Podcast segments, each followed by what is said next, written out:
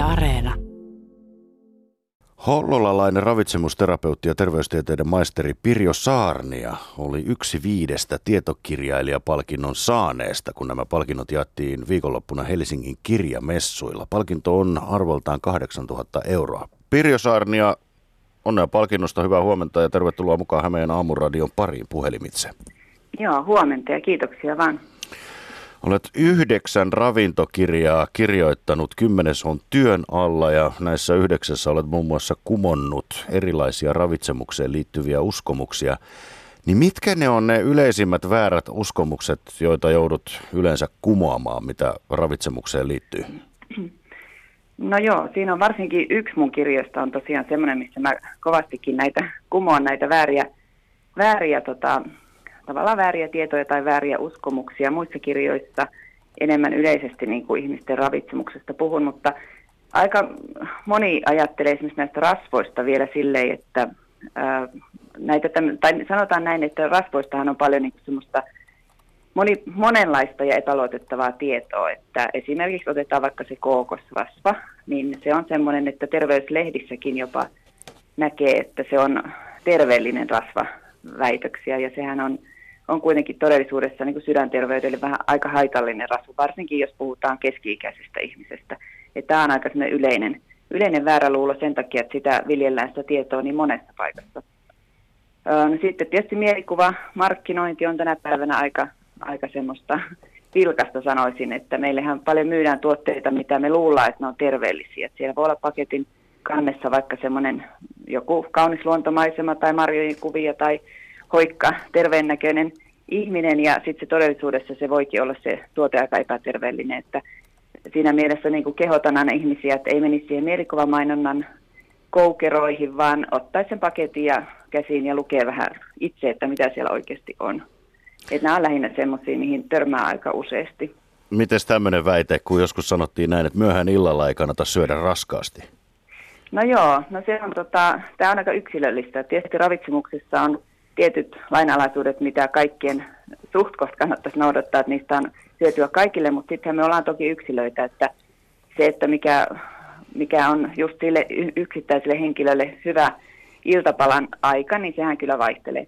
Mutta tutkimuksessa tiedetään kyllä se, että jos kovin myöhään illalla syö semmoisen oikein ras, tai sanotaan kahdeksan jälkeen, jos syö semmoisen raskaan aterian, niin kyllähän se yleensä aineenvaihduntaa alkaa hidastuttamaan. Että kyllä suomalaisille kieneille olisi parempi syödä pikkusen aikaisemmin se semmoinen raskas pääateria. Mites tämmöinen väite, että, että kuluta enemmän mitä syöt?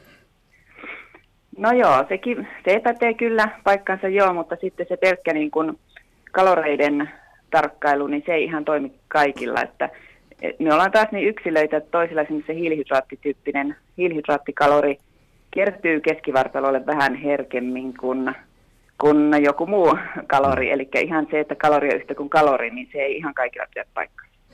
Pirja Sarnia, kun tämmöisiä virheellisiä väittämiä ravitsemukseen liittyy, niin mistä nämä väärät väittämät yleensä kumpuaa? Tänä päivänä on tämä valtava ravintotietotulva ja ylipäätään tietotulva. Tämähän on aika ongelmallista. Että sitä tietoa on valtavasti tarjolla ja sitä on jopa liikaa.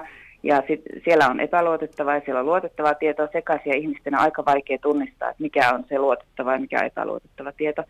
Eli sitä, sieltä se tulee sieltä liiallisesta tietotulvasta.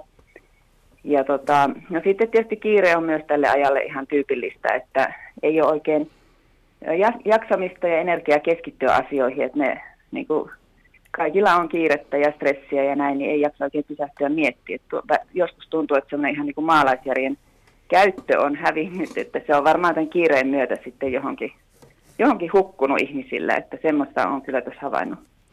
No me kaikki tiedetään, miten syödään ja, ja tuntuu, että me jokainen ollaan oman elämän ravitsum, ravitsemuksen asiantuntijoita, mutta ilmeisesti parantamisen varaa on. Niin mitä meidän olisi hyvä ylipäätään tietää ravitsemuksesta, jos se muutamaan asiaan kiteyttää?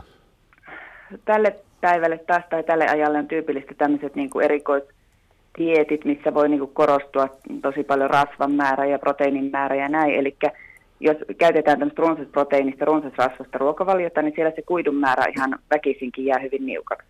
Ja silloin kun se kuidun määrä on vähäinen, niin siitä tulee sitten monenlaisia haittoja, niin kuin terveysriskit nousee. että tota, kuidun saannissa on monella parantamisen varaa. Et monihan luulee saavansa paljon kuitua, kun ne saattaa kertoa ravitsemusneuvonnassa, että mä syön paljon kasviksia, että kyllä mä saan paljon kuituja. Kasvikset on todellakin tärkeitä terveydelle, mutta ne on kuidun lähteenä hyvin vaatimattomia. Että tämä on myös tämmöinen niin vähän harhaluulo, että kasviksista saataisiin tarpeeksi kuituja.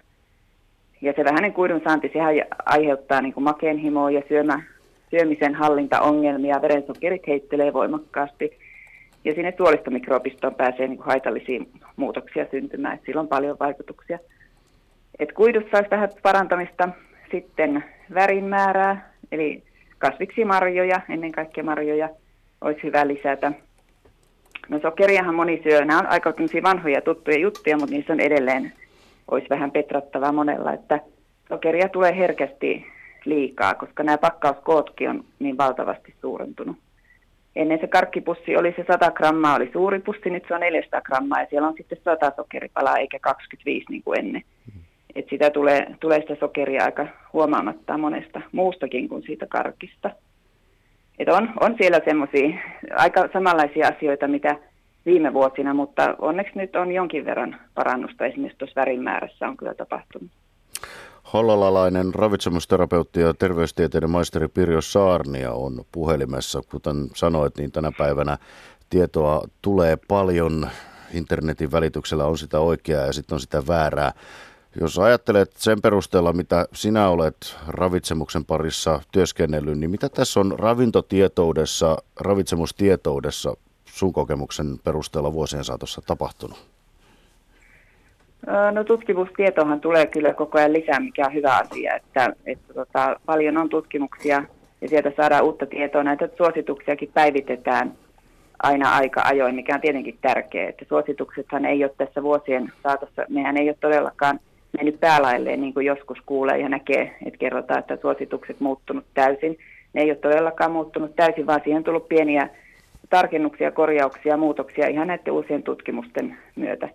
Mutta sittenhän on paljon semmoista vähän huhaa tietoakin tuolla, että, että siinä taas ihmisillä vaaditaan niin semmoista medialukutaitoa, mikä on tietysti vähän haastavaakin, että lehdessähän uutisoidaan paljon tutkimuksia, että on siellä ja täällä yliopistossa nyt tutkittu taas joku asia ja sen pohjalta sitten saatetaan lähteä muuttaa niitä isoja linjoja siinä omassa ruokavaliossa. Vaikka se yksittäinen tutkimus on, se voi olla todella vaikka huonosti tehty tutkimus, että sen kanna, pohjalta ei niin kannattaisi tehdä mitään isoja muutoksia. Mutta se on haastavaa, koska niitä, se on se tietotulva on tänä päivänä niin valtava. Yhdeksän ravintokirjaa olet kirjoittanut ja kymmenes on tällä hetkellä työn alla, niin mitä tämä kymmenes kirja käsittelee? No kymmenes kirja käsittelee painonhallintaa, että siitä mä en ole yhtään kirjaa vielä kirjoittanut pelkästään painonhallinnasta. Ja ajattelin, että kun on näin monta kirjaa on jo kirjoittanut, niin nyt olisi varmaan painonhallinnan kirjan aika ja se käsittelee tätä aihetta vähän eri, eri kantilta, että mä lähden sitä niin kun käsittelee aika eri tavalla kuin ehkä aikaisemmin on ajateltu, että miten painonhallintaa lähdetään lähestymään. Millä tavoin? No laitan ihmiset enemmän pohtimaan, että ei vaan, että annetaan pelkkiä malleja. Että monihan haluaa, haluaa tässä kiireisessä ajassa suoraan ne ruokailuohjeet ja lähtee niitä noudattaa saman tien, eikä edes mieti, että minkä takia näillä on tekemässä ja mitä tämä niin aiheuttaa mulle. Että mä ensin lähtisin toista kautta, että lähdetään niin pohtimaan sitä omaa tilannetta ihan kunnolla ja miettii niitä omia haasteita ja sudenkuoppia ja tämmöisiä ympäristön vaikutuksia, missä me eletään. Siellä on paljon haasteita sille painohallinnalle. Ja ensin kun me ollaan tehty sitä tärkeää pohjustusajatustyötä, sen jälkeen vasta lähdetään niihin konkreettisiin ruokailumuutoksiin. Se on yleensä niin kuin pitkä, pitkäkestoisempia tuloksia saadaan sillä tavalla.